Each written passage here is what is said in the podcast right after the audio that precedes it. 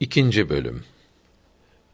Muhammed aleyhisselam'ın doğumundan peygamberliği bildirilinceye kadar görülen peygamberlik müjdeleri ve alametleri. Rasulullah'ın sallallahu aleyhi ve sellem annesi Amine Hatun şöyle anlatmıştır. O Hazretin yani Muhammed aleyhisselam'ın doğacağı sırada evde yalnız idim. Abdülmuttalip Beytullah'ı tavaf etmeye gitmişti. Abdullah dört ay önce Medine'de vefat etmişti ve orada defnedilmişti. Evin tavanı tarafından büyük bir şey indiğini hissettim ve beni korku kapladı. Bir ak kuşun kanadıyla beni sıvazladığını hissettim ve korkum dağıldı. Sonra bana süt gibi beyaz bir şerbet verdiler. Çok susamıştım. Aldım, bu şerbeti içtim. Uzun boylu, küçük yüzlü hatunlar gördüm. Abdümenaf'ın kızlarına benziyorlardı. Etrafımda duruyorlardı. Gökten yere kadar uzanmış beyaz ipekten bir örtü gördüm. Birisinin onu insanların gözünden gizliyoruz dediğini işittim. Bir bölük kuşlar gördüm ki gagaları zümrütten, kanatları yakuttan idi. O sırada gözümden perde kaldırıldı. Doğudan batıya kadar yeryüzünü gördüm. Biri doğuda, biri batıda, biri de Kâbe'nin damı üzerinde üç alem, sancak gördüm. Sonra çok hatunlar gelip çevremde oturdular. Muhammed aleyhisselam doğar doğmaz başını secdeye koydu. Parmağını semaya kaldırdı. Sonra bir bulut indi ve onu kaldırıp götürdü. Baktım, yerde göremedim. Gözden kaybolmuştu. Sonra Muhammed'i bütün alemde dolaştırınız. Bütün mahlukat onu ismiyle, suretiyle ve sıfatıyla tanısın bilsin diye bir ses işittim. O bulut bir anda onu geri getirdi. Onu beyaz bir yün içine sarmışlardı. Sardıkları kundak sütten ak, ipekten yumuşak idi. Yine bir bulut geldi. Öncekinden büyük idi. Bulutun arasında at kişnemeleri işitiyordum. Şöyle bir ses duyuyordum. Muhammed'i sallallahu aleyhi ve sellem bütün insanlara, cinnilere ve hayvanlara gösterdiler. Ona Adem'in saffetini, Nuh'un rikkatini, İbrahim'in hulletini, İsmail'in lisanını, Yusuf'un cemalini, Yakub'un besaretini, Eyyub'un sabrını, Yahya'nın zühdünü ve İsa'nın keremini aleyhimüsselatu vesselam verdik. Sonra bulut bir anda açıldı. Osman bin Ebil As radıyallahu an annesinin şöyle anlattığını rivayet etmiştir. Muhammed aleyhisselam'ın doğduğu sırada Hazreti Amine'nin yanındaydım. O gece ne tarafa baksam gündüz gibi aydınlık idi. Yıldızlara baktıkça bana yaklaştıklarını gördüm. Neredeyse üzerime düşecekler sanırdım. Abdülmuttalib'in kızı Safiye Hatun şöyle anlatmıştır. Muhammed'in sallallahu aleyhi ve sellem doğduğu sırada Amine'nin ebesiydim. Muhammed'in sallallahu aleyhi ve sellem nuru lambanın ışığını bastırıyordu. O gece altı alamet gördüm. Birincisi doğar doğmaz secde etti. İkincisi başını kaldırıp fasih bir lisanla la ilahe illallah inni rasulullah dedi. Üçüncüsü onun nuruyla ev çok aydınlandı. Dördüncüsü doğduktan sonra yıkamak istediğimde zahmet etme biz onu yıkadık diye bir ses işittim. Beşincisi oğlan mıdır kız mıdır diye merak ettim. Göbeği kesilmiş ve sünnet edilmiş gördüm. Altıncısı, istedim ki onu kundağa sarayım. Sırtında mühri nübüvveti gördüm. İki küreyi ortasında La ilahe illallah Muhammedun Resulullah yazılıydı. Peygamber Efendimizin dedesi Abdülmuttalip şöyle anlatmıştır. Muhammed'in sallallahu aleyhi ve sellem doğduğu gece Kâbe'yi tavaf ediyordum. Gece yarısı geçince Kâbe'nin makamı İbrahim tarafına secde ettiğini gördüm. Allahu ekber, Allahu ekber diye tekbir sesleriyle beni müşriklerin pisliklerinden ve cahiliye zamanının kötülüklerinden temizlediler diye sesler geliyordu. Sonra bütün putlar yüzüstü yere düştü. En iri put olan Hubel'e baktım. Baş aşağı bir taşın üzerine düşmüştü. Birisinin Amine Muhammed'i sallallahu aleyhi ve sellem doğurdu diye nida ettiğini işittim. Bu sözü işitince Safa tepesi tarafına çıktım. Bir gürültü vardı. Sanki bütün kuşlar ve hayvanlar Mekke'de bir yere toplanmışlardı. Sonra Amine'nin evine gittim. Kapı kilitliydi. Açın diye bağırdım. İçerden Amine, ey baba, Muhammed sallallahu aleyhi ve sellem doğdu dedi. Getir göreyim dedim. Müsaade yok. Birisi geldi ve ey Amine sakın bu çocuğu üç gün kimseye gösterme dedi diye cevap verdi. Kılıcımı çekip içeri girmek istedim. Karşıma eli kılıçlı ve yüzü örtülü birisi çıktı. Ey Abdülmuttalip, geri dön. Melaike-i mukarrebin ve sükkan-ı illiyin torununu ziyaret edinceye kadar girme dedi. Vücuduma bir titreme geldi ve elimden kılıç düştü. Dışarı çıktım. Bu hadiseyi Kureş halkına anlatmak istedim. Fakat üç gün dilim tutuldu. Kimseye bir şey söyleyemedim. Mücahit radıyallahu teala anh demiştir ki İbn Abbas'tan radıyallahu anhuma Resulullah'ın sallallahu aleyhi ve sellem emzirilmesi hususunda kuşların ve diğer canlıların münakaşa edip etmediklerini sordum.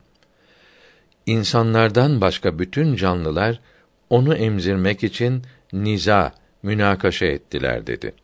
Çünkü o doğunca ey canlılar Muhammed sallallahu aleyhi ve sellem doğdu. Onu emzirene ne mutlu diye bir nida geldi. Bunun üzerine bu hususta bütün canlılar münakaşaya tutuştu. Sonra onu insanlardan birinin emzirmesi takdir olunmuştur diye bir nida geldi. Üç gün sonra Ebu Leheb'in cariyesi Süveybe Hatun, Halime Hatun gelinceye kadar dört ay emzirdi. Resulullah sallallahu aleyhi ve sellem efendimizin doğduğu gece İran kralı Kisra'nın sarayı sallandı ve on dört burcu yıkıldı. Faris'in, mecusilerin bin seneden beri hiç sönmeden yanan ateşi söndü. Save gölünün suyu yere çekilip kurudu. Mecusilerin meşhur alimi Mübedan rüyasında serkeş develerin önlerine kattığı atları öldürüp Dicle nehrini geçtiklerini ve memleketlerine dağıldıklarını gördü. Kisra sarayının sallanmasından ve burçlarının yıkılmasından çok korktu. Kimseye bildirmek istemedi. Fakat sabahleyin tahtına oturunca sabredemeyip bu hadiseyi vezirlerine ve ileri gelen adamlarına anlattı. O bunları anlatırken mecusilerin ateşinin söndüğünü bildiren bir mektup geldi. Kisra daha çok endişelendi. Sonra Mübedan gördüğü rüyayı anlattı.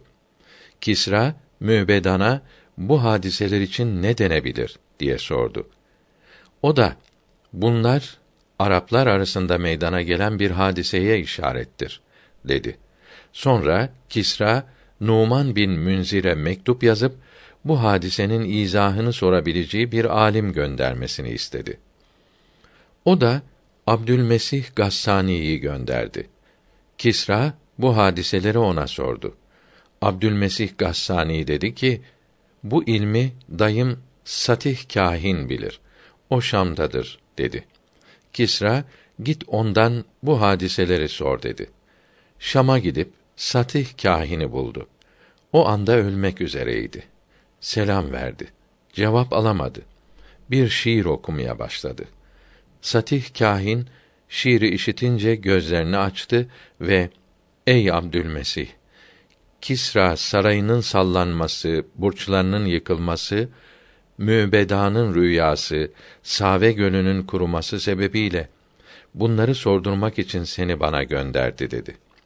Bunların hepsi ahir zaman peygamberinin doğduğuna işarettir. O bu beldeleri alacaktır. Kisralardan yıkılan burçlar sayısı kadar kimse İran'a padişahlık yapacaklar. Sonra devletleri yıkılacaktır. Abdülmesih bu haberi Kisra'ya götürdü.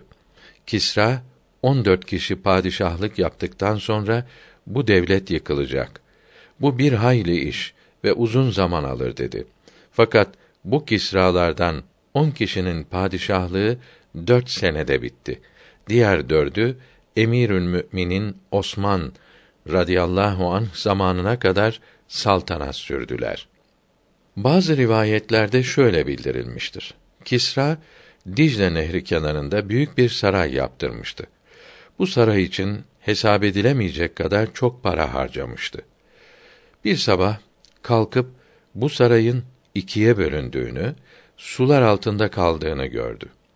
Yanında kahinlerden, müneccimlerden ve sihirbazlardan 360 kimse bulunduruyordu.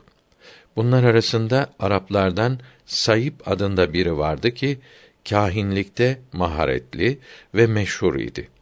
Verdiği hüküm ve haberlerde az hata ederdi. Kisra bunları toplayıp köşkünün ikiye yaralıp harab olmasının sebebini araştırıp bulmalarını emretti. Her biri bir tarafa gidip araştırmaya başladılar. Sihirbazların, kahinlerin ve müneccimlerin haber alma yolları kapandı. Sayıp adındaki kahin karanlık bir gecede yüksek bir tepeye çıktı.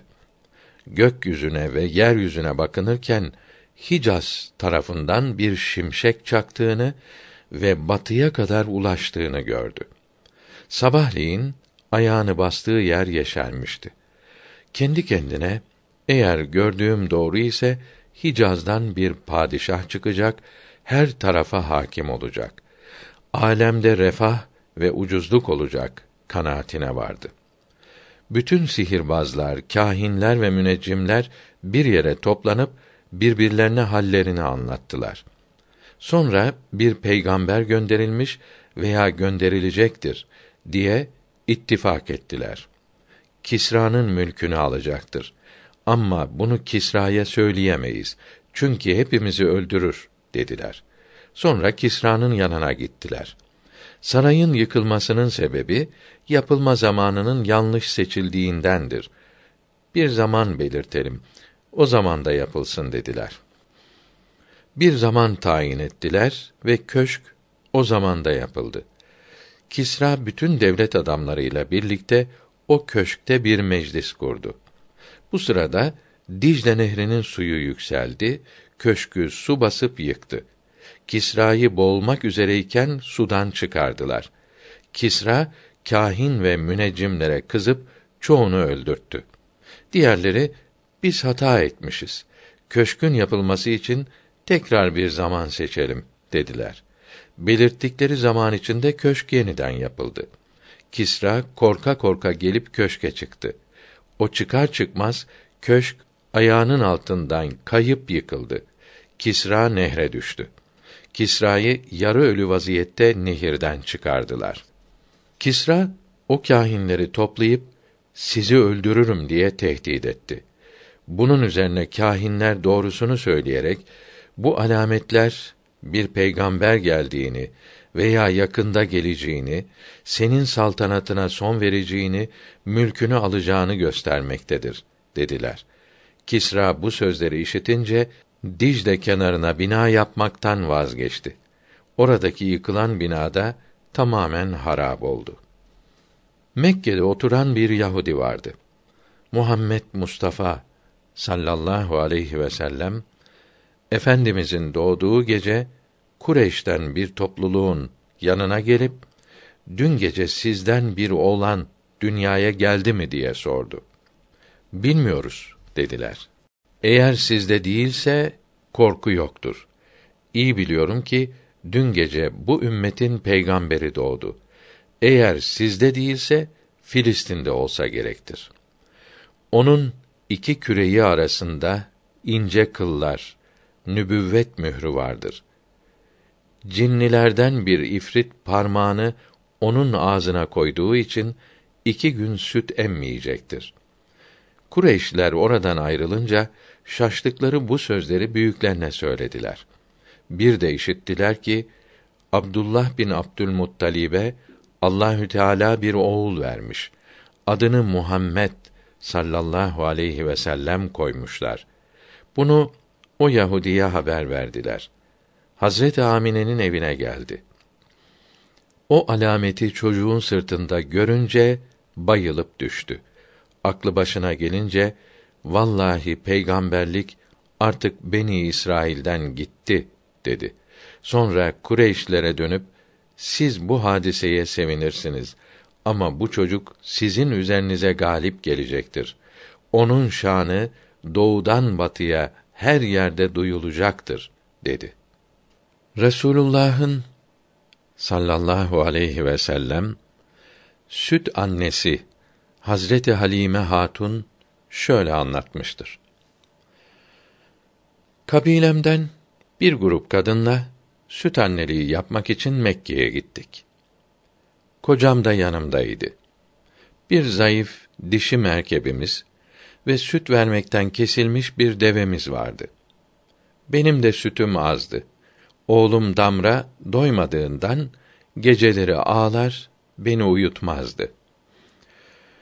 Mekke'ye varınca bana Muhammed'i sallallahu aleyhi ve sellem vermek istediler. Bilmediğimden dedim ki, süt emziren süt anneye ücret vermek için cömert bir baba olması lazımdır. Bu çocuğun babası yok diyerek almak istemedim. Benimle gelen bütün kadınlar birer çocuk buldular. Artık çocuk kalmadı. Kabileme çocuk almadan dönmekten utandım.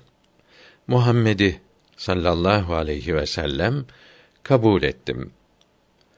Amine Hatun bana dedi ki: Üç gece önce bana bir kimse gelip bu oğlunun süt annesini Beni Saat kabilesinden ve Züveyb oğullarından tut dedi. Ben de Beni Saat kabilesinden olduğumu ve babamın da Züveyb oğullarından olduğunu söyledim. Amine Hatun elimden tutup beni evine götürdü. Muhammed'i sallallahu aleyhi ve sellem gördüm. Yünden beyaz bir kundak içine sarılmış, ondan etrafa misk kokusu yayılıyordu. Yüzünün güzelliğinden etrafa saadet nurları yayılıyordu. Yeşil bir ipek üzerinde uyuyordu.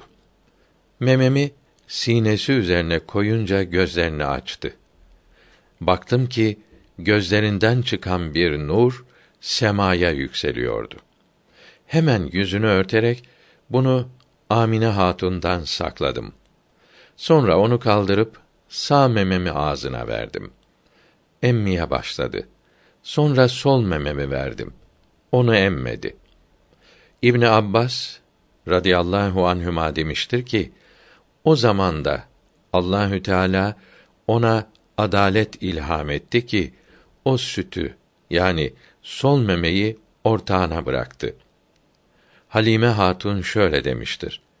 Daima sağ taraftan Muhammed aleyhisselam emerdi. Sol taraftan da oğlum Damra emerdi. Asla kendi çocuğum Muhammed'den sallallahu aleyhi ve sellem önce süt emmezdi. Yine Halime Hatun şöyle anlatmıştır. Hazreti Muhammed'i sallallahu aleyhi ve sellem emzirmeye başlayınca sütüm öyle çoğaldı ki Hazreti Muhammed'e aleyhisselam ve oğlum Damra'ya süt verdiğim halde sütüm hiç azalmadı, dolup taştı. Süt vermeyen devemiz süt vermeye başladı. Evimizde süt bollaştı. Bütün kaplarımız sütle doldu. Kocam bana, ey Halime, evimiz bereketlendi. Allahü Teala bize ihsanda bulundu. Bütün bunlar yanımızda bulundurmakla şereflendiğimiz bu saadetli yavrunun bereketiyle olmaktadır derdi ve çok sevinip mutlu olurdu. Halime Hatun şöyle anlatmıştır. Muhammed'i aleyhisselam evime götürmek için alınca üç gün Mekke'de kaldık.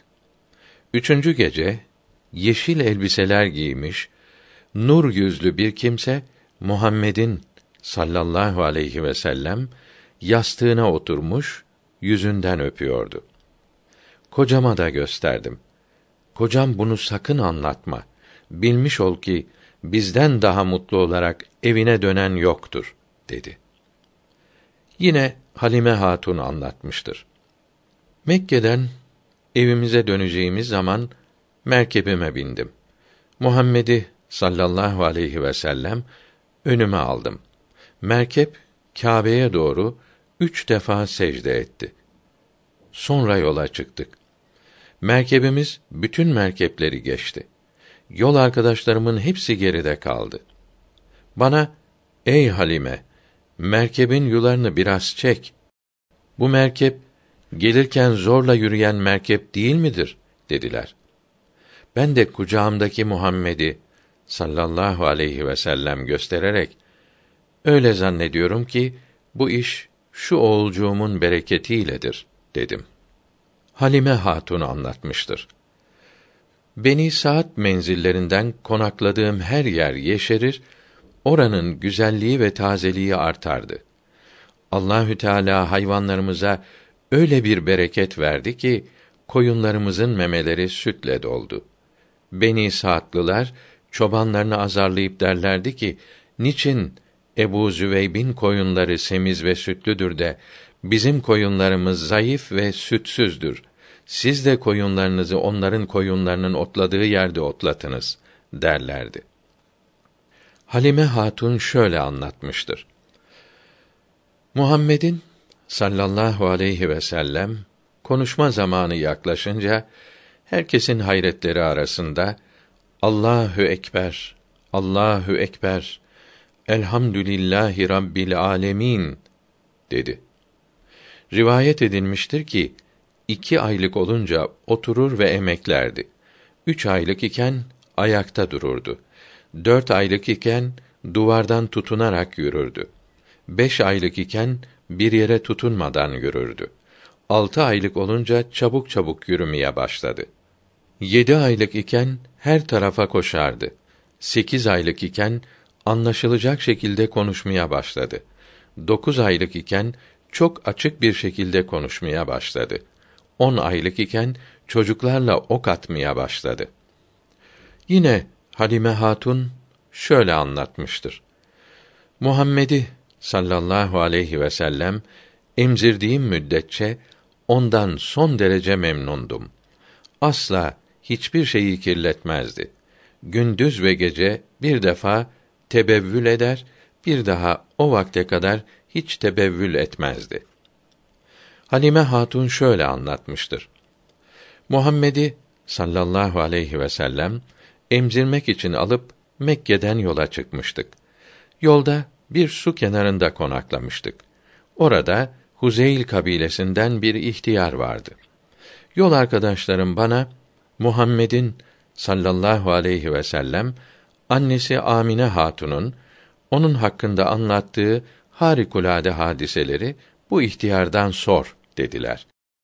Ben de ihtiyara bu çocuğun annesi doğum anında kendisinden bir nur yükseldiğini, o nurun aydınlığında her tarafı gördüğünü ve doğunca yerden bir avuç toprak alıp sonra başını yukarı kaldırdığını söyledi dedim. O yaşlı kimse bu sözleri duyunca ey Huzeyl kabilesi bu çocuğu öldürün. Çünkü bütün dünyaya hakim olacaktır. Gökten inecek haberi bekliyor diye bağırdı. Halime Hatun şöyle anlatmıştır. Muhammed sallallahu aleyhi ve sellem iki yaşına girmişti ve sütten kesme zamanı gelmişti. Onu annesine teslim etmek için Mekke'ye götürdüm. Onun sebebiyle kavuştuğumuz bereketin gitmesini hiç istemiyordum. Annesi Amine Hatun'a biz bu çocuktan bereketli çocuk görmedik. Mekke'nin havası çok sıcak. Veba da olabilir. Biraz daha yanımızda kalmasına müsaade eder misiniz dedim. Müsaade etti ve bir sene daha bizimle beraber kaldı. Bir gün Habeş Nasranilerinden bir cemaatin bulunduğu bir yere yolum düştü. Muhammed'i sallallahu aleyhi ve sellem gördüler. Dikkatli dikkatli ona baktılar. İşlerini bırakıp onun hallerini sormaya başladılar. Sırtında iki küreği arasındaki nübüvvet mührüne bakıp düşündüler. Mübarek gözlerinin kırmızılığını gördüler. Bana senin bu oğlun hiç göz ağrısından şikayet eder mi diye sordular. Hayır deyince gözlerindeki bu kırmızılık hiç kaybolur mu dediler. Hayır kaybolmaz dedim. Bunun üzerine bana dediler ki, ne kadar mal istersen sana verelim ve yüz minnetle canımızı feda edelim. Bu çocuğu bize ver de Habeş diyarına götürelim. Kitaplarımızdan okuduğumuza göre bunun şanı yüce olacaktır. Bir son peygamber gelecektir ve onun doğacağı yer harem Mekke'dir. Zannediyoruz ki o peygamber doğmuştur veya doğması yaklaşmıştır dediler. Onlardan çok korktum ve o gece gözüme uyku girmedi. Yine Halime Hatun şöyle anlatmıştır. Muhammed aleyhisselam üç yaşına girince süt kardeşleriyle koyun otlatmaya giderdi. Eline bir sopa alır, zevk ve neşe ile giderdi. Akşam da şen ve sevinçli dönerdi. Bir gün hava çok sıcak oldu.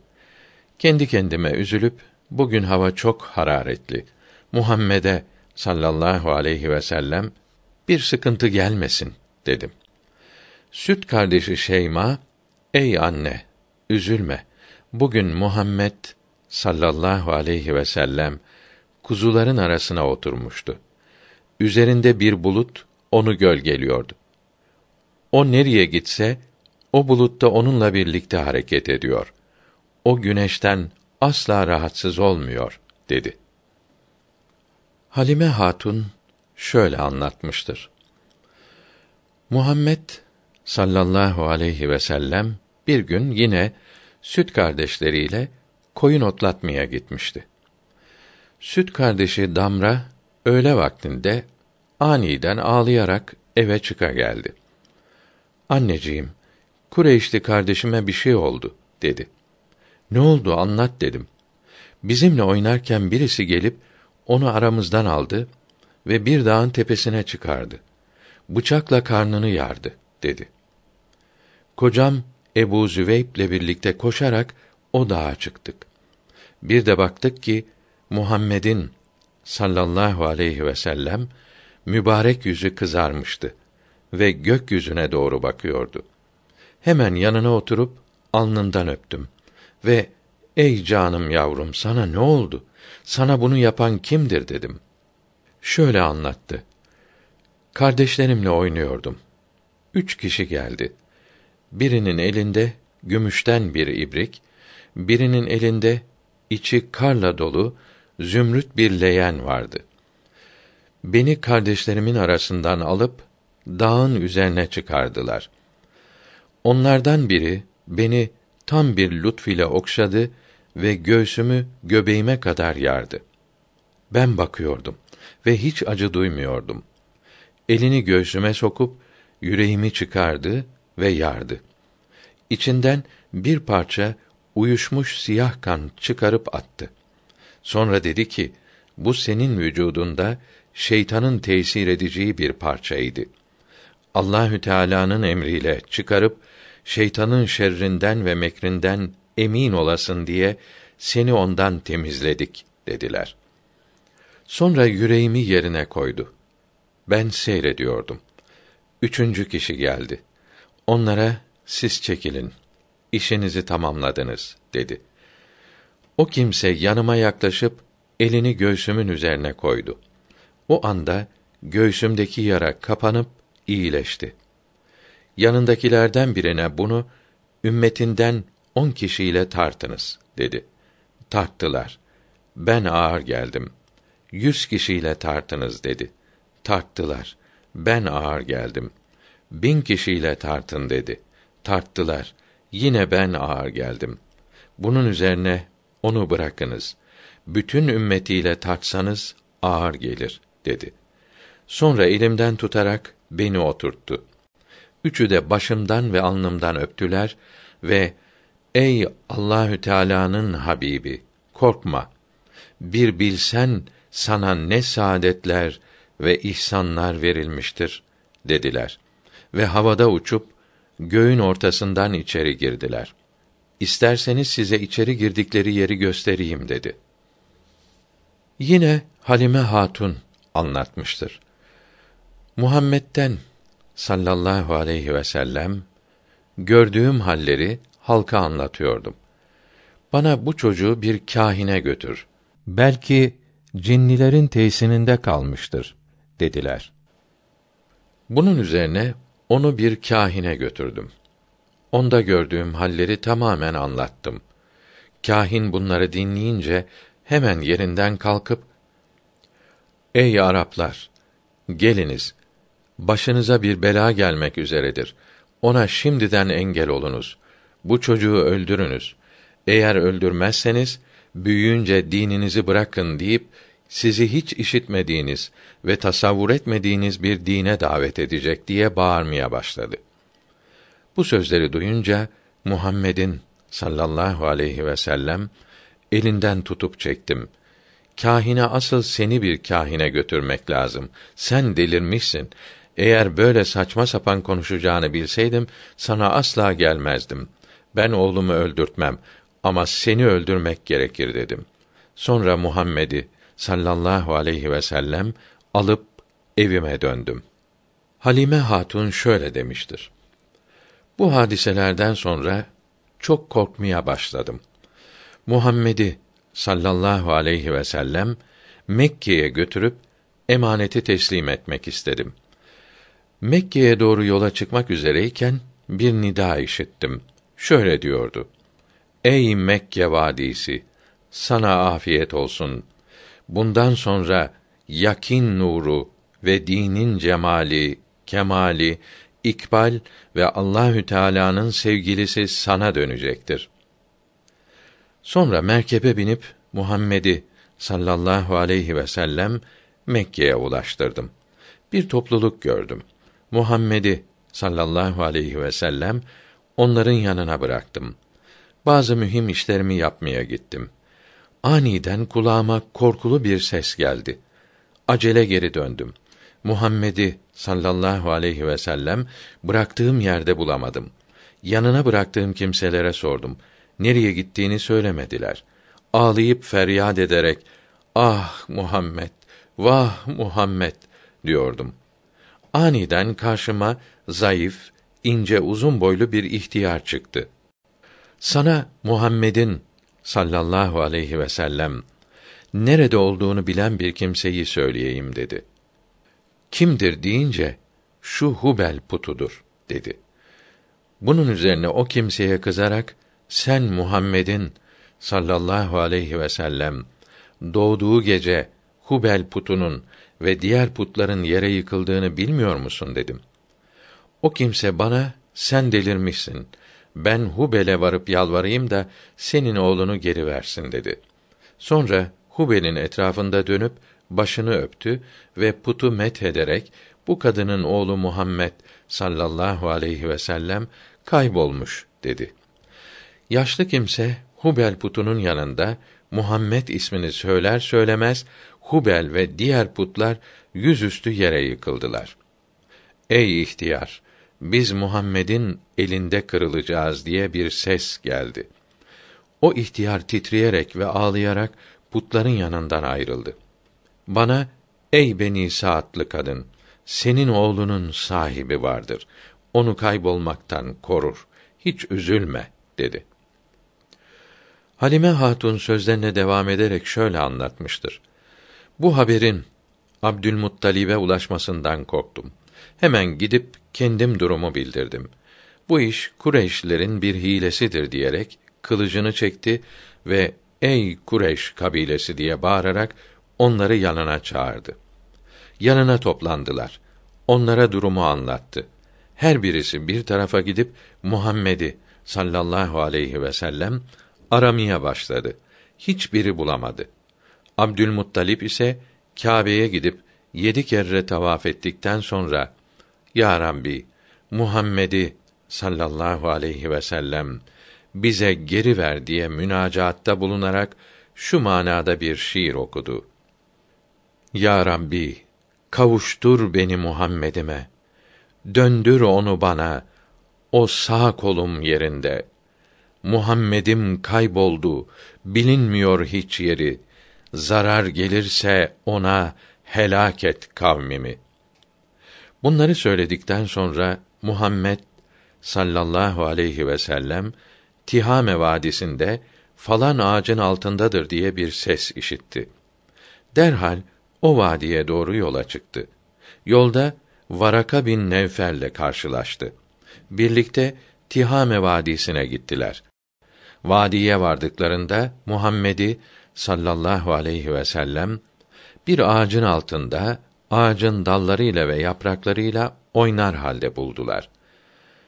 Abdülmuttalip yanına yaklaşıp "Ey evladım sen kimsin?" dedi. Muhammed bin Abdullah bin Abdülmuttalib'im diye cevap verdi.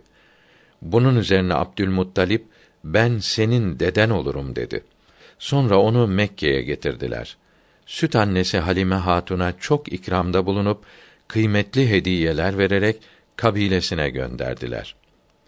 Abbas radıyallahu anh Resulullah'ı sallallahu aleyhi ve sellem met etmek için yazdığı bazı şiirlerinde bu hadiseden şöyle bahsetmiştir.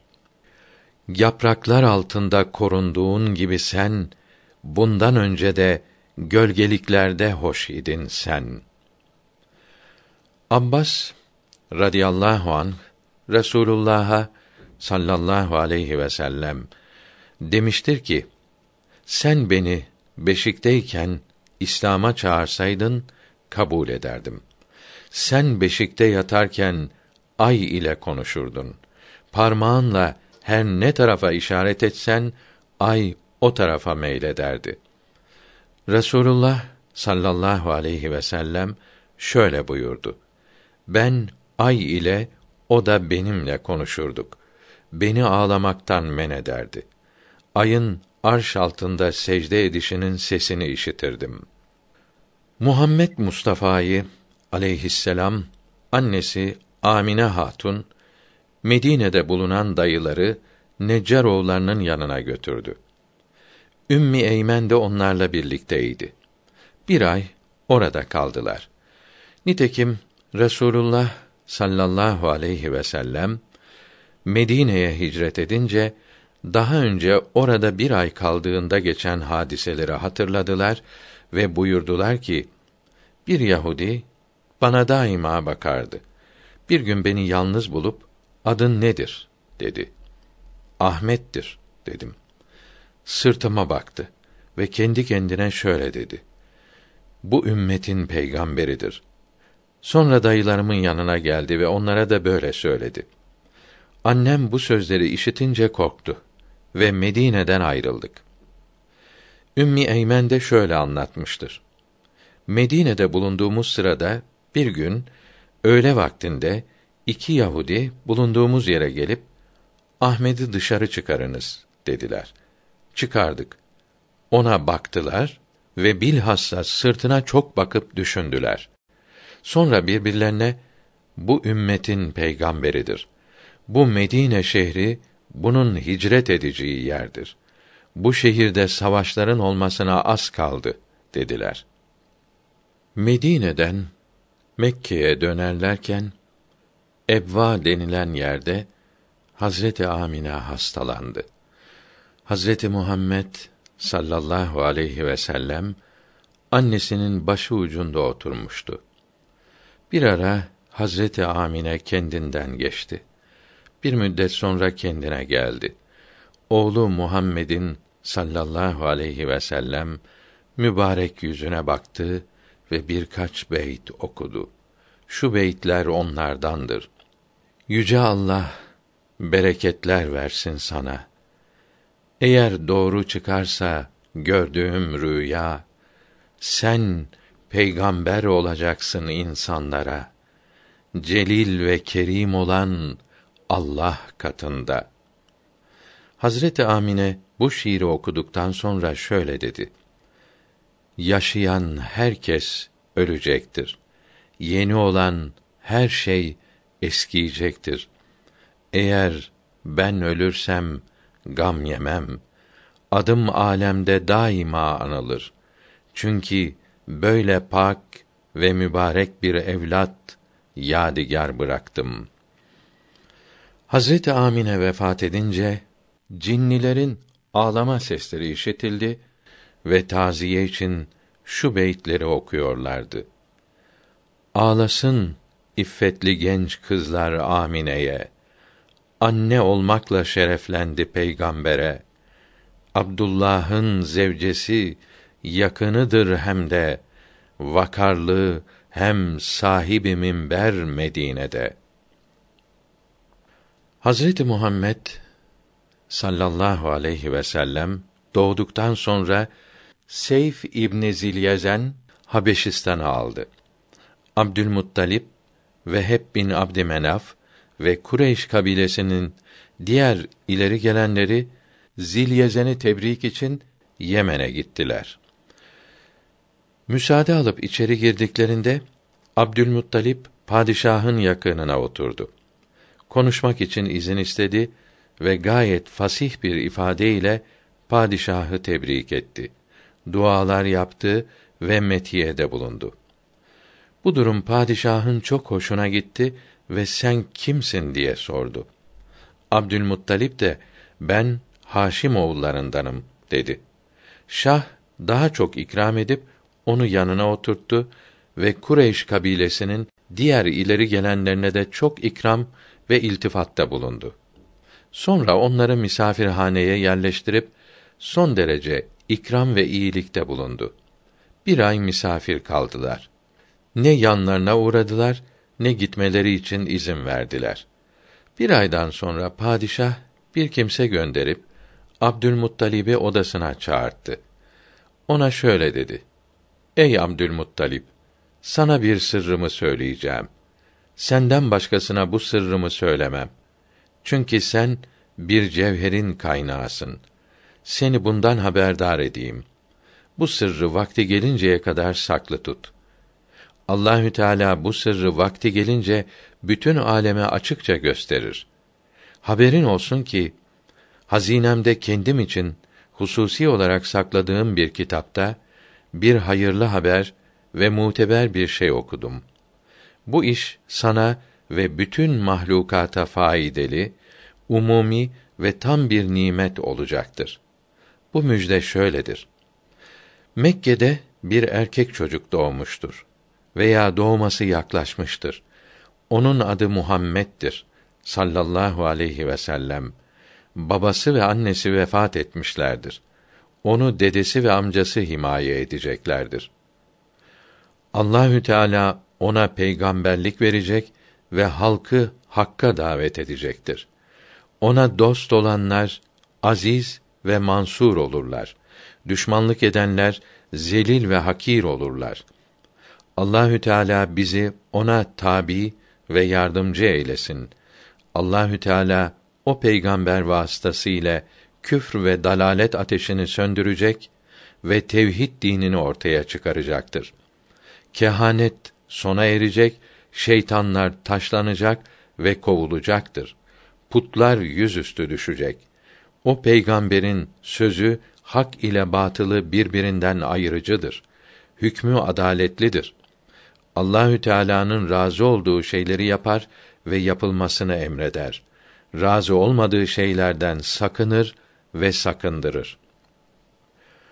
Abdülmuttalip padişahtan bu sözleri dinleyince ona dua ve metiyede bulundu ve ey melik bu sırrı biraz daha aç dedi.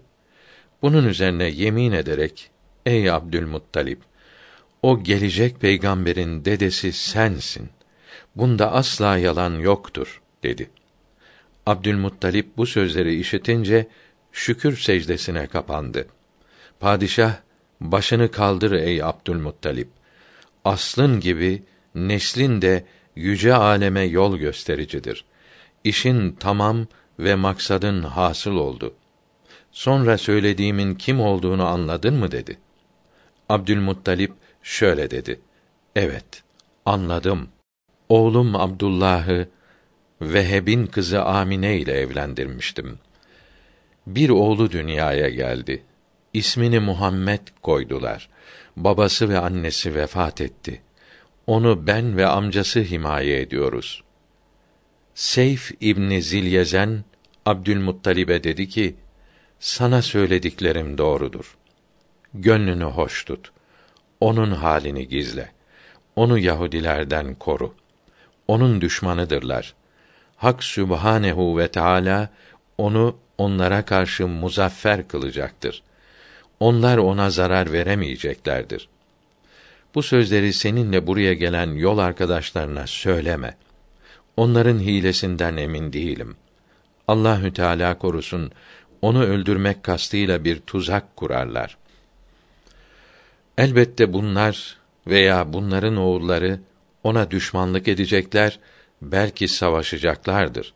Fakat Hak Sübhanehu ve Teala senin torununu onların hepsine karşı galip edecektir. Eğer ömrümün yeteceğini bilseydim, bütün ordularımı Medine'ye toplardım. Orayı kendime şehir seçerdim. Ona yardım etmekle şereflenirdim. Çünkü kitaplarımızda onun Medine'ye yerleşeceği yani yerinin Medine olduğu bildirilmiştir. İşleri orada yapacak, yardımcıları oradan olacak. Defnedileceği yer orası olacaktır. Şimdi ona bir zarar gelmesinden korkmasaydım, bütün Arabistan halkını ona tabi olmaya ve iman etmeye çağırırdım. Bu emaneti sana bırakıyorum. Bu hususta bir kusur etmeyesin. Sonra padişah misafirlerinin her birine onar köle ve onar cariye, kırk parça kumaş, yüz deve, beş rıtıl altın, on rıtıl gümüş ve bir ipek kap içi dolusu amber hediye etti. Abdülmuttalib'e daha çok verdi. Gelecek sene tekrar geliniz dedi. Fakat padişah Seyf İbni Zilyezen o sene vefat etti. Abdülmuttalip Kureyşlilere şöyle dedi: Bana çok verdi diye haset etmeyiniz. Zira padişahın verdiklerinin tamamı bana ve benim oğullarımdan olacak şerefe nispetle çok azdır. Abdülmuttalib'e o şeref nedir diye sordular. Fakat o bunu gizli tuttu. Hazreti Muhammed'in sallallahu aleyhi ve sellem peygamberliğini müjdeleyen hadiselerden biri de şöyledir. Bir gün çocuklarla oynarken Müdleç oğullarından bir grup onu gördü. Yanlarına çağırdılar ve ayağına bakıp hayli zaman durdular. Sonra Abdülmuttalib'in yanına uğradılar. Muhammed aleyhisselamı onun yanında gördüler. Bu çocuk kimdir diye sordular. Abdülmuttalip oğlumdur dedi. Bunun üzerine biz bunun ayağı kadar makamı İbrahim'de olanların ayağına benzer ayak görmedik. Aman bu çocuğu iyi muhafaza et dediler. Bir gün Abdülmuttalip Hicr'de Kâbe'nin yanında oturuyordu. Yanında yakın dostu Buhayra Üsküf'ü de vardı. Üsküf Abdülmuttalib'e dedi ki: Biz kitaplarımızda okuduk ki İsmail aleyhisselam neslinden henüz teşrif etmeyen bir peygamber kalmıştır ki o da yakında gelecektir. Zannediyorum ki doğmuştur. Onun sıfatları şöyle şöyledir diye sayarken Hazreti Muhammed sallallahu aleyhi ve sellem çıka geldi. Üsküf ona dikkatle baktı. Gözünü ve sırtını dikkatle inceledi. Sonra benim geleceğini söylediğim peygamber budur. Bu kimin oğludur diye sordu. Abdülmuttalip benim oğlumdur dedi. Bunun üzerine Üsküf bunun babasının hayatta olmaması lazım dedi. Abdülmuttalip bu benim oğlumun oğludur. Annesi buna hamileyken babası vefat etti dedi. Sonra Abdülmuttalip oğullarına dönerek kardeşinizin oğluna dikkat ediniz. İşitiyor musunuz? Onun için ne diyorlar?" dedi. Hazreti Muhammed sallallahu aleyhi ve sellem yedi yaşındayken şiddetli bir göz ağrısına tutuldu. Ne kadar ilaç yaptılarsa da faide vermedi. Sonunda Abdülmuttalib'e Ukkas panayırında bir rahip var. Göz için ilaç yapıyor dediler. Abdülmuttalip Hazreti Habibe Ekrem'i sallallahu aleyhi ve sellem o rahibe götürdü. Rahibin bulunduğu kilisenin kapısını kapalı buldular. Açtırmak için bağırdılar. Cevap gelmedi. Bunun üzerine Resulullah sallallahu aleyhi ve sellem ile aşağı indiler. O anda kilise sallanmaya başladı. Abdülmuttalip kilise üstümüze yıkılacak diye korktu. Rahip içerden koşarak geldi ve ey Abdülmuttalip şu bir gerçektir ki bu çocuk bu ümmetin nebisidir. Eğer dışarı çıkmasaydım bu kilise üzerime yıkılırdı. Bunu götür ve dikkatle koru. Çünkü bazı ehli kitaptan buna zarar erişebilir dedi. Sonra göz ağrısı için yaptığı ilaçlardan verdi. İbn Abbas radıyallahu an şöyle rivayet etmiştir. Kâbe'nin yanına Abdülmuttalip için bir minder koyarlar idi. Abdülmuttalib'e hürmeti ve saygısından dolayı kimse o minderin üzerine oturmazdı. Oğulları etrafında otururlardı. Abdülmuttalip de o minderin üzerine otururdu.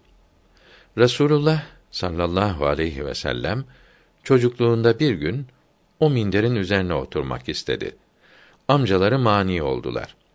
Abdülmuttalip onlara o yavrucuğuma dokunmayın. istediği yere otursun. Vallahi onun şanı çok yüce olacaktır. Görüyorum ki bir gün gelecek o sizin seyyidiniz, efendiniz olacak. Onun alnında bir nur görüyorum ki o nur serverlik yani peygamberlik nurudur dedi.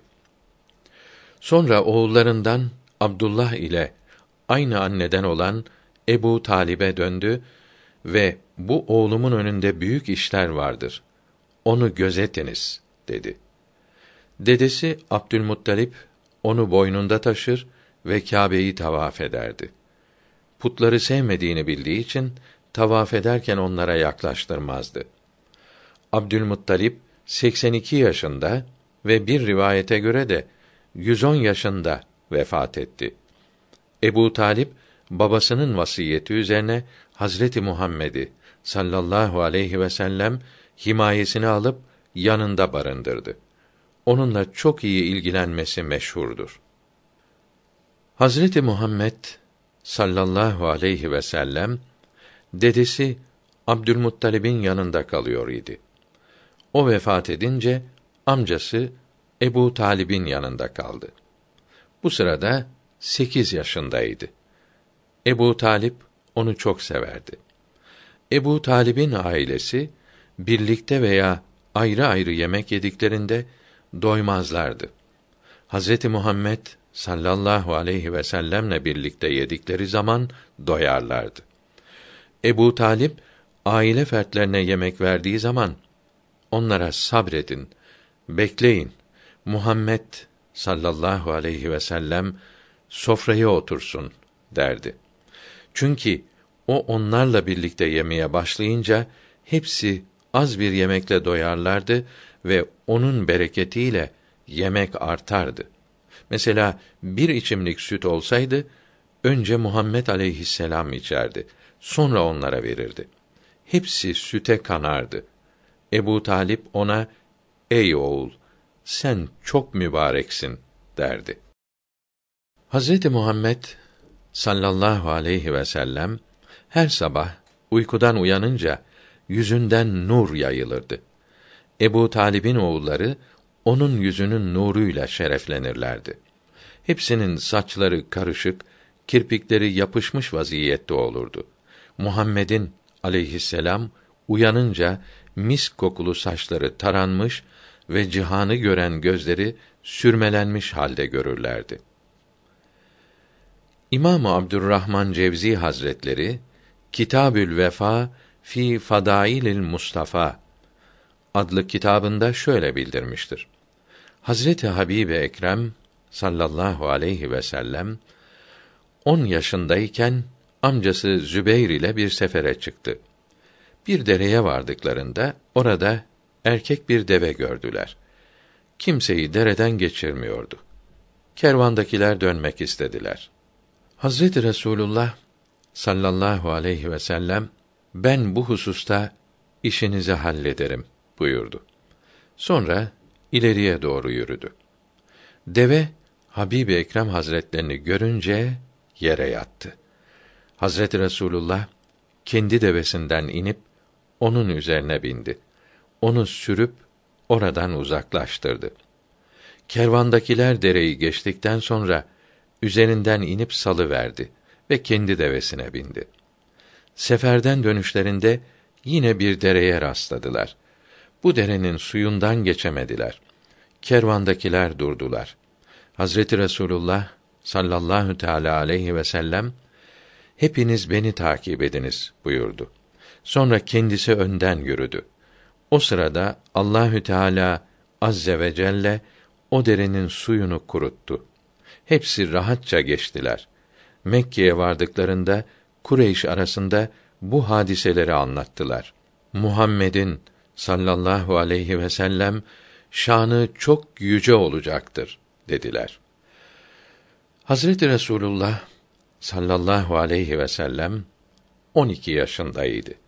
Bir gün amcası Ebu Talip Şam'a sefere çıkacaktı. Hazreti Resulullah'a amcasının ayrılığı ağır geldi. Ey amca, beni burada kime bırakıp gideceksin? Annem yok, babam yok dedi. Ebu Talip bu sözlerden çok duygulandı ve onu da yanında Şam seferine götürmeye karar verdi. Kardeşleri, bu henüz çocuktur. Sefere takat getiremez, dediler. Bunun üzerine Ebu Talip endişeye düştü. Bir gün Hazreti Resulü sallallahu aleyhi ve sellem ağlarken gördü. Niçin ağlıyorsun diye sordu. Cevap vermedi. Benden ayrı kalacağın için mi ağlıyorsun deyince evet diye cevap verdi. Bunun üzerine Ebu Talip yemin edip bundan sonra senden hiç ayrılmayacağım dedi. Onu da yanına alıp Şam seferine çıktı. Onu kendi canından daha çok gözetip daima dikkatle himaye etti.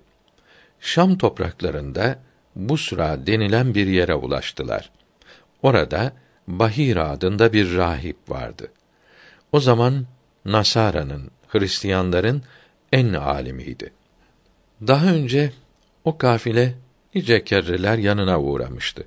Fakat hiç iltifat etmemişti.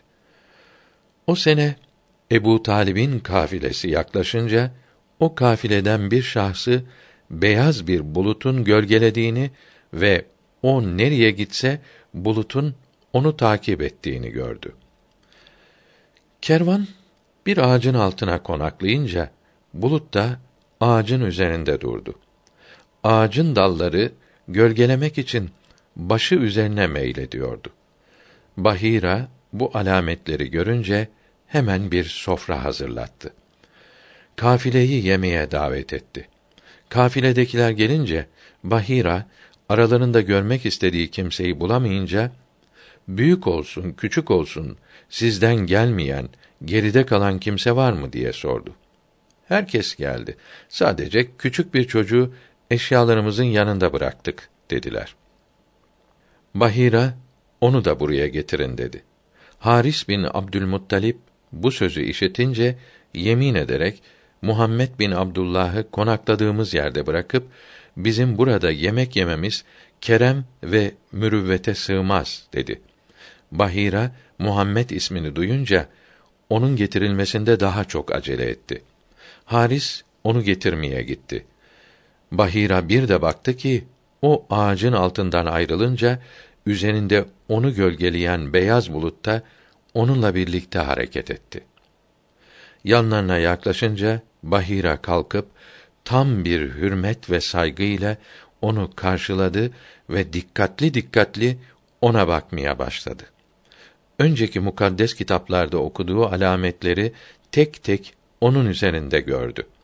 Yemek yenip herkes bir tarafa çekilince Bahira Hazreti Muhammed'e sallallahu aleyhi ve sellem sana ne sorarsam Lat ve Uzza hakkı için doğru söyle deyip Arapları taklit ederek yemin verdi.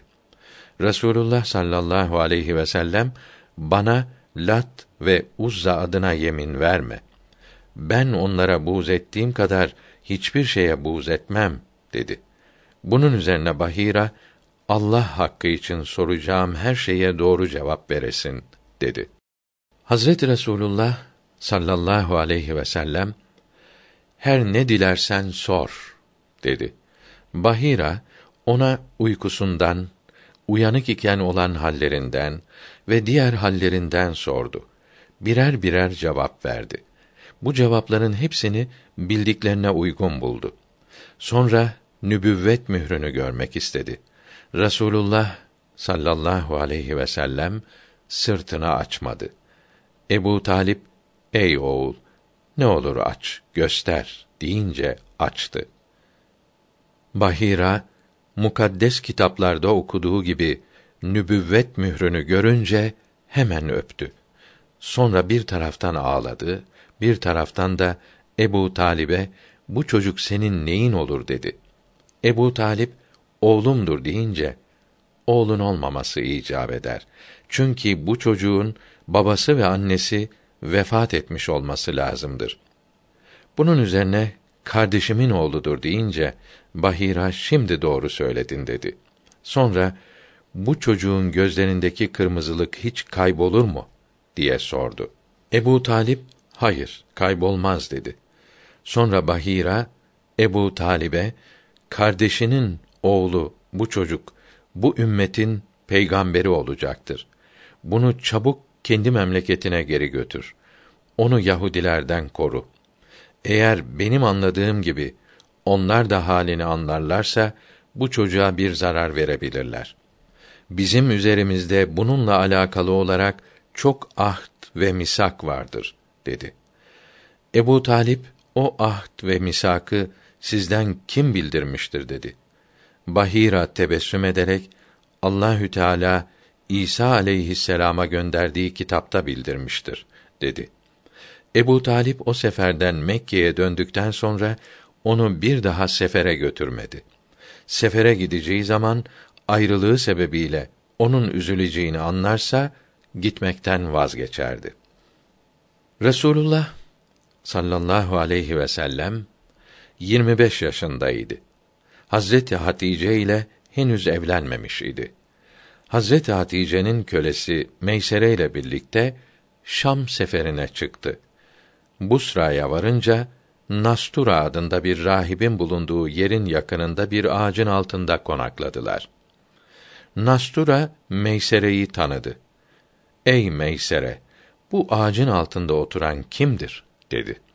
Meysere, o Kureyş'in eşrafından ve Haşim oğullarının ileri gelenlerinden bir kimsedir, dedi. Nastura dedi ki, hakikat şudur ki, bu ağacın altında peygamberlerden başkası konaklamamıştır. Onun gözlerinde hastalık sebebiyle olmayan bir kırmızılık var mıdır diye sordu. Meysere evet vardır deyince o ahir zaman peygamberidir ve hatemül enbiyadır. Ne olaydı onun peygamberliği zamanına kadar yaşasaydım ve İslam'a girip ona tabi olsaydım dedi. Resulullah sallallahu aleyhi ve sellem Meysere ile Şam seferine çıktı. Bu seferde alışveriş yaptığı bir kimseyle aralarında anlaşmazlık çıktı. O kimse doğru söylüyorsan Lat ve Uzza'ya and iç dedi. Resulullah sallallahu aleyhi ve sellem ben Lat ve Uzza adına asla yemin etmem. Bana göre onlardan daha kötü şey yoktur buyurdu. Bunun üzerine o şahıs sen harem ehlinden misin diye sorunca evet buyurdu. O şahıs Meysere ile tenha bir yerdeyken ona vallahi senin bu yol arkadaşın Hak Sübhanehu ve Teala'nın peygamberidir. O Hatemül Enbiya'dır. Meysere bu sözleri duyunca Resulullah'a sallallahu aleyhi ve sellem hürmetini ve ikramını arttırdı. Ona hizmette çok dikkatli davrandı. Şam seferinden dönüşte Merrü Zahran'a geldiler. Kervanda Hazreti Ebubekr Sıddık da vardı. Meysere'ye kervanın dönüşünü müjdelemek için Muhammed'i sallallahu aleyhi ve sellem Hazreti Hatice'ye gönder dedi. Meysere kabul edip Hazreti Resulullah'ı sallallahu aleyhi ve sellem gönderdi. Kafilede Ebu Cehil de vardı. Muhammed'in sallallahu aleyhi ve sellem yaşı küçüktür. Başka birisini gönderelim dedi. Meysere yaşı küçük ama çok akıllıdır dedi. Hazreti Resulullah sallallahu aleyhi ve sellem müjdeci olarak gitmek üzere yola çıktı. Bir müddet gittikten sonra deve üzerinde uyudu. Deve yoldan çıktı. Allahü Teala Cebrail aleyhisselama devenin yularından tutup doğru yola çek. Üç günlük yolu bir günde kat eyle diye emir buyurdu. Cebrail aleyhisselam da öyle yaptı. Bu manada Allahü Teala Duha suresi 7. ayetinde mealen seni şaşırmış bulup doğru yola eriştirmedi mi buyurdu. Resulullah sallallahu aleyhi ve sellem o gün Meysere'nin mektubunu Hazreti Hatice'ye ulaştırdı. Aynı gün tekrar geri döndü. Kervana yaklaşınca Ebu Cehil uzaktan görüp sevindi. Ey Meysere! Benim sözümü dinlemedin. İşte Muhammed yolu şaşırıp geri dönmüş, dedi. Hazreti Ebu Bekr Sıddık ve Meysere üzüldüler. Hazreti Resulullah sallallahu aleyhi ve sellem kervana ulaşıp Hazreti Hatice'nin mektubunu Meysere'ye verdi. Meysere sevinerek Ebu Cehle anlaşıldı ki Muhammed sallallahu aleyhi ve sellem şaşırmamış, sen şaşırmışsın dedi. Ebu Cehil utanıp rezil oldu. Ben onun üç günlük yolu bir günde gittiğine ve bu mektuba inanmıyorum. Bu mümkün değildir dedi. Kendi kölemi göndereceğim diyerek kölesini gönderdi. Sonunda doğru olduğunu öğrenince çok mahcup oldu. Üzüntüsü iyice arttı. Resulullah sallallahu aleyhi ve sellem Hazreti Hatice ile nikahlanırken Mudar kabilesinin reisleri ve Haşim oğullarının ileri gelenleri de vardı. Burada Ebu Talip övünerek şöyle bir hutbe okudu. Allahü Teala'ya hamdolsun ki bizi Hazreti İbrahim'in zürriyetinden ve Hazreti İsmail'in neslinden eyledi. Bizi Meat ve Mudar soyundan eyledi. Bizi beytinin ve haremin muhafızları yaptı. Hareminin işlerine de hizmetçi eyledi. Bize hac edilen, ziyaret edilen bir beyt, Kâbe'yi ihsan eyledi. Yine bize içine girildiğinde emin olunan bir harem ihsan etti. Bizi insanlara hakim kıldı. Şüphesiz ki kardeşimin oğlu Muhammed bütün Kureyş gençlerinden daha üstündür. Vallahi bundan sonra onun için büyük haberler ve mühim işler vardır. Hazreti Muhammed'in sallallahu aleyhi ve sellem peygamberliğini müjdeleyenlerden biri de Kus bin Saidetül Eyadi'dir. Bir defasında Resulullah'ın sallallahu aleyhi ve sellem huzuruna İyad kabilesinden bir heyet geldi. Onlara hanginiz Kus bin Saide'ye ulaşmıştır ve onu bilir diye sordu. Ya Resulallah, hepimiz onu biliriz dediler. Halin nice oldu diye sorunca da vefat etti dediler. Bunun üzerine Resulullah sallallahu aleyhi ve sellem buyurdu ki: Sanki dün gece gibi hatırlıyorum. Ukas panayırında bir kızıl tüylü deve üzerine binip vaaz eylerdi. Hoş nasihatlar yapar, Hak Sübhanehu ve Teala'nın bir olduğunu ve ona iman etmeye çağırırdı. Birçok beyitler okurdu. Hatırlamıyorum. Bu sırada bir kişi, Ya Resulallah, ben o beyitleri Kus bin Said'den işitmiştim. Müsaade ederseniz okuyayım, dedi. Resulullah sallallahu aleyhi ve sellem, şiir güzeli güzel, çirkini de çirkin olan bir sözdür buyurdu ve izin verdi. O kimse Kus bin Saide'nin şöyle söylediğini işittim diyerek şiiri okudu. Şiirin manası şöyledir. Önce gelip geçenlerde bize ibret alacak şey çoktur. Ölüm ırmağının girecek yerleri var ama çıkacak yeri yoktur. Büyük küçük hep göçüp gidiyor. Giden geri gelmiyor. Katiyetle anladım ki herkesin başına gelen benim de başıma gelecek, ben de öleceğim.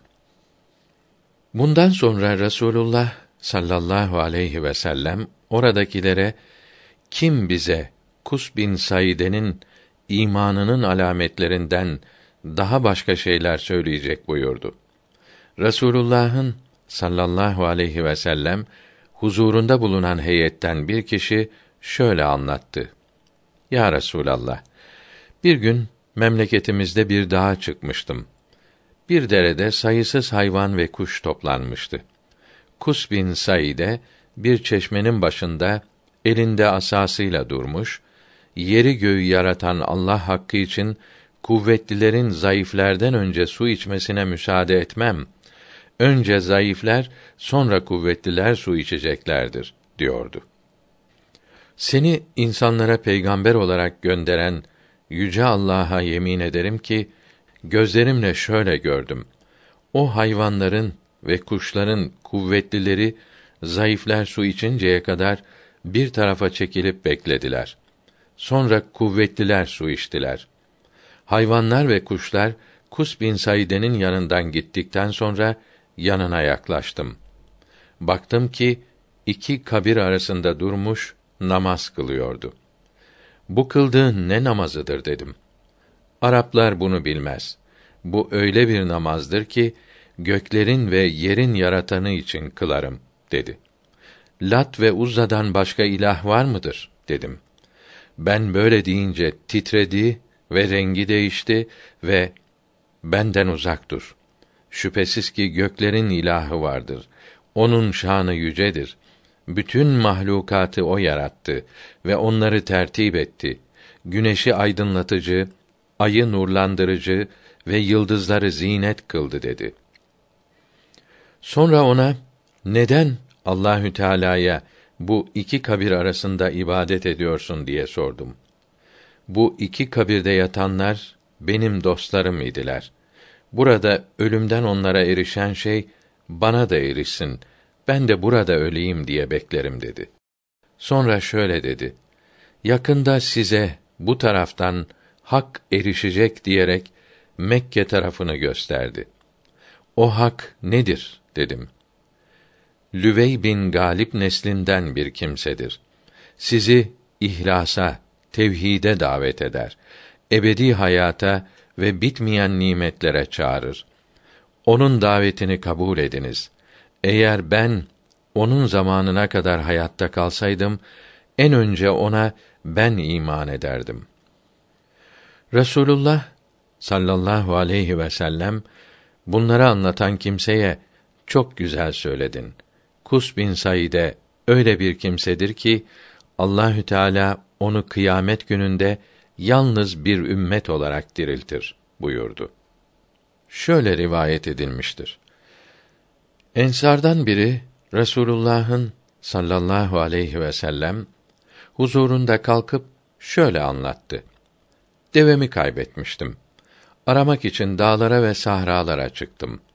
Akşam oldu. Gece karanlığında bir korkulu yerde kaldım. Sabaha yakın bir ses işittim.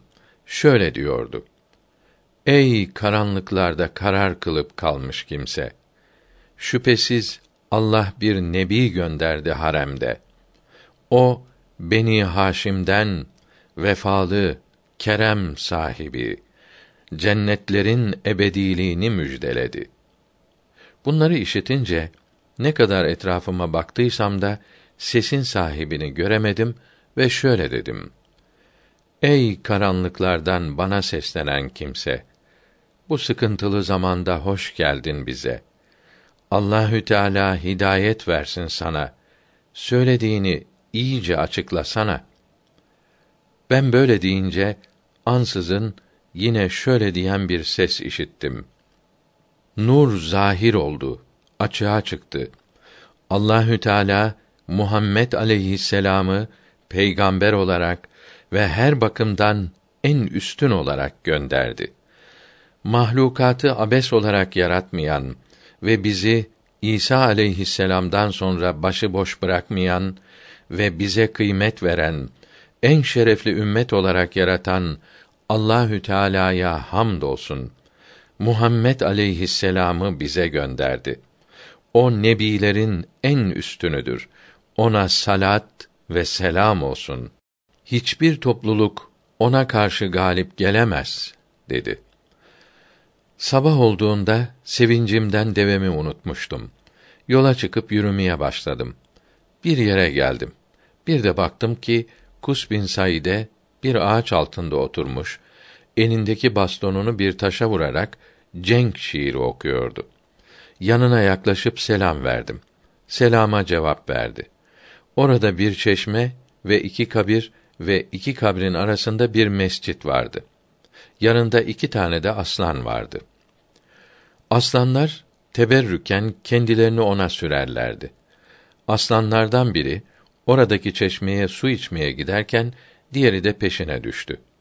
Kus bin Saide elindeki bastonu arkadaki aslana vurup sen dur. Senden önce giden su içip gelsin, sonra da sen git dedi. Önce giden aslan su içip gelince beklemekte olan diğer aslan gidip su içti. Bu kabirler kimin kabridir diye sordum.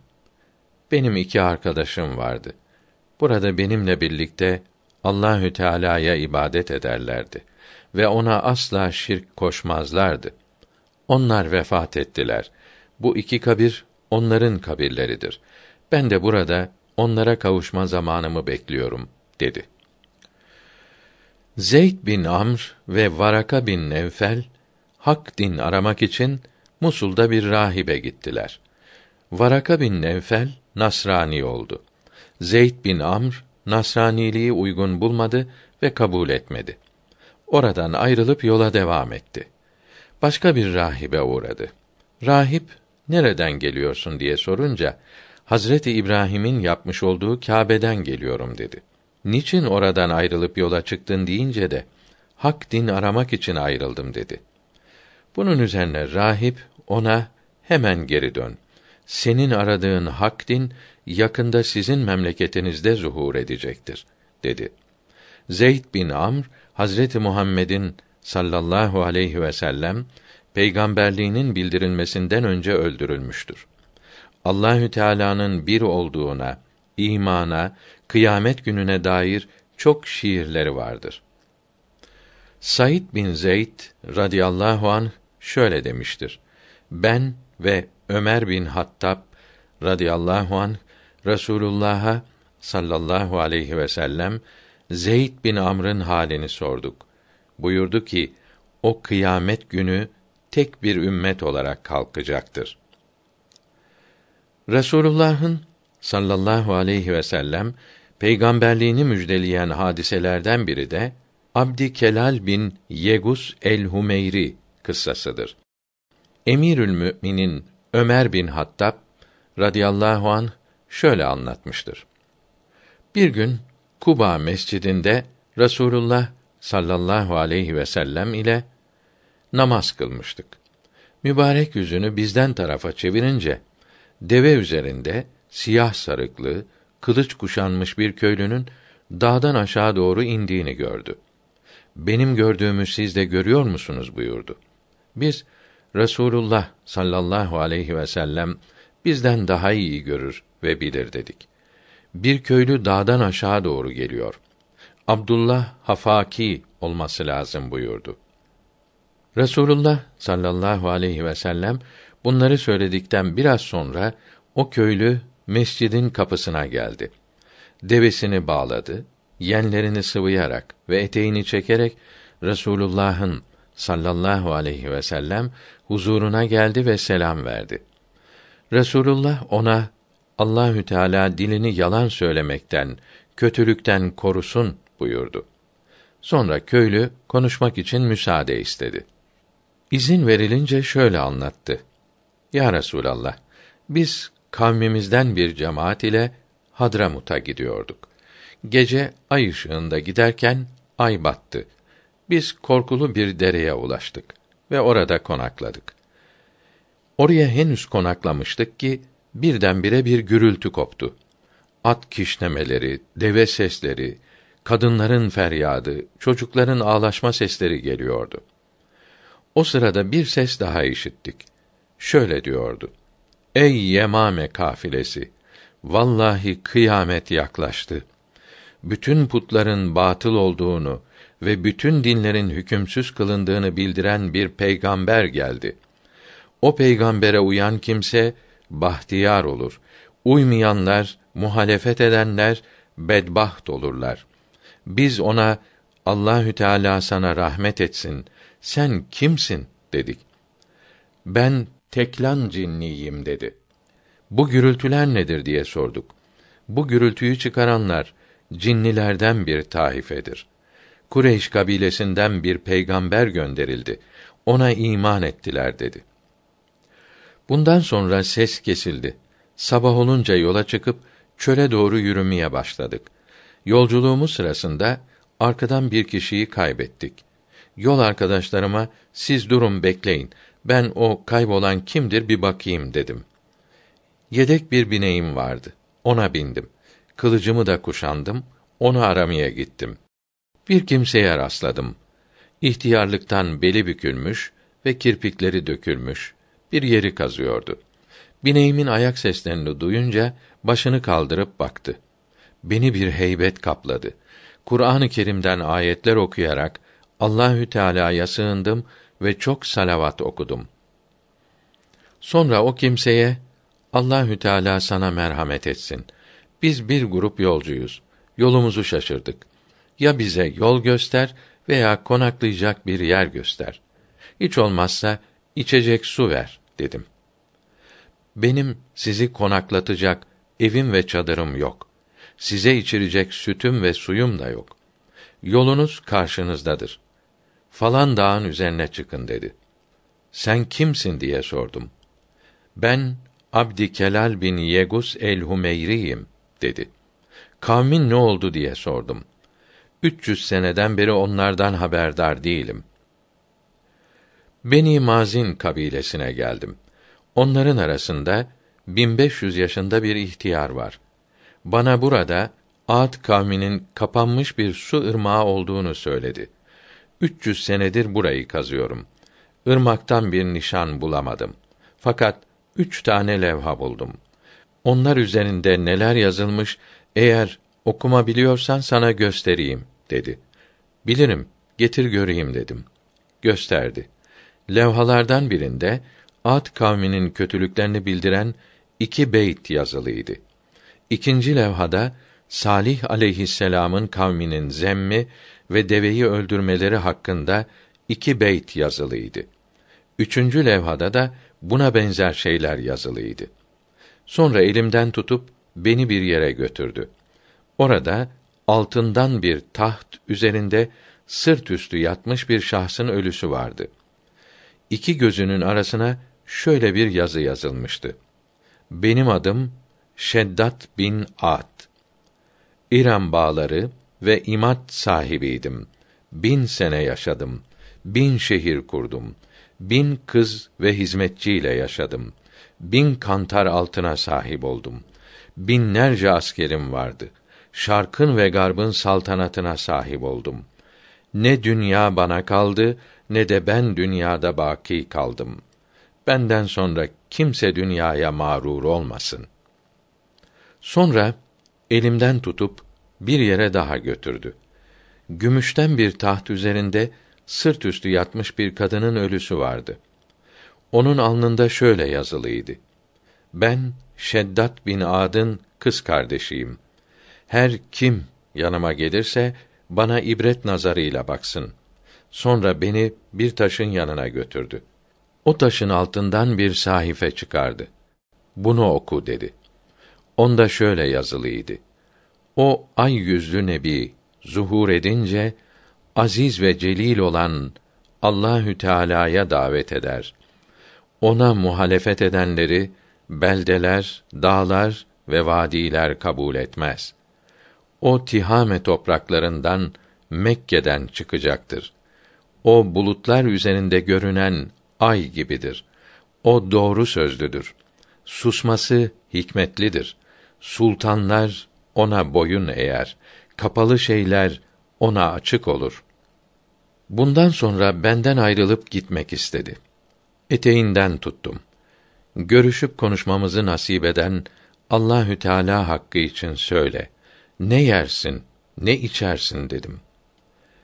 Benim yiyeceğim şu tepelerin otlarıdır. Suyum yağmur suyudur dedi. Sonra onunla vedalaşıp ayrıldım. İki sene Hadramut'ta kaldım. Geri dönerken o yere yine uğradım. Orası yeşil bir yer olmuş ve bir ırmak akıyordu. Oraya bir de kabir yapılmıştı. Kadınlardan bir topluluk vardı. Onlara Kelal bin Yegus ne oldu diye sordum. Vefat etti. Şu kabir onun kabridir dediler. Kabrinin başında bir taş vardı. O taşın üzerinde şöyle yazılıydı. Adın kuyusunu bütün gücümle kazmaya başladım. Nihayet ben de ıyas gibi o kuyunun dibine ulaştım. Bal gibi tatlı ve pek lezzetli olan suyu buldum. O su ile su ihtiyacımı giderdim. Ancak kuyuyu iyice kazma işini tamamlayamadım. Çünkü dostlarım bana sıkıntı verdi. Elimde alet azdı. Taşlar arasında kaldım. Toprakla uğraşmak beni yedi bitirdi. Bunları anlatınca Resulullah sallallahu aleyhi ve sellem ağladı ve buyurdu ki: Allahü Teala Abdikelal bin Yegus'a rahmet eylesin. O kıyamet gününde tek bir ümmet olarak kalkacaktır.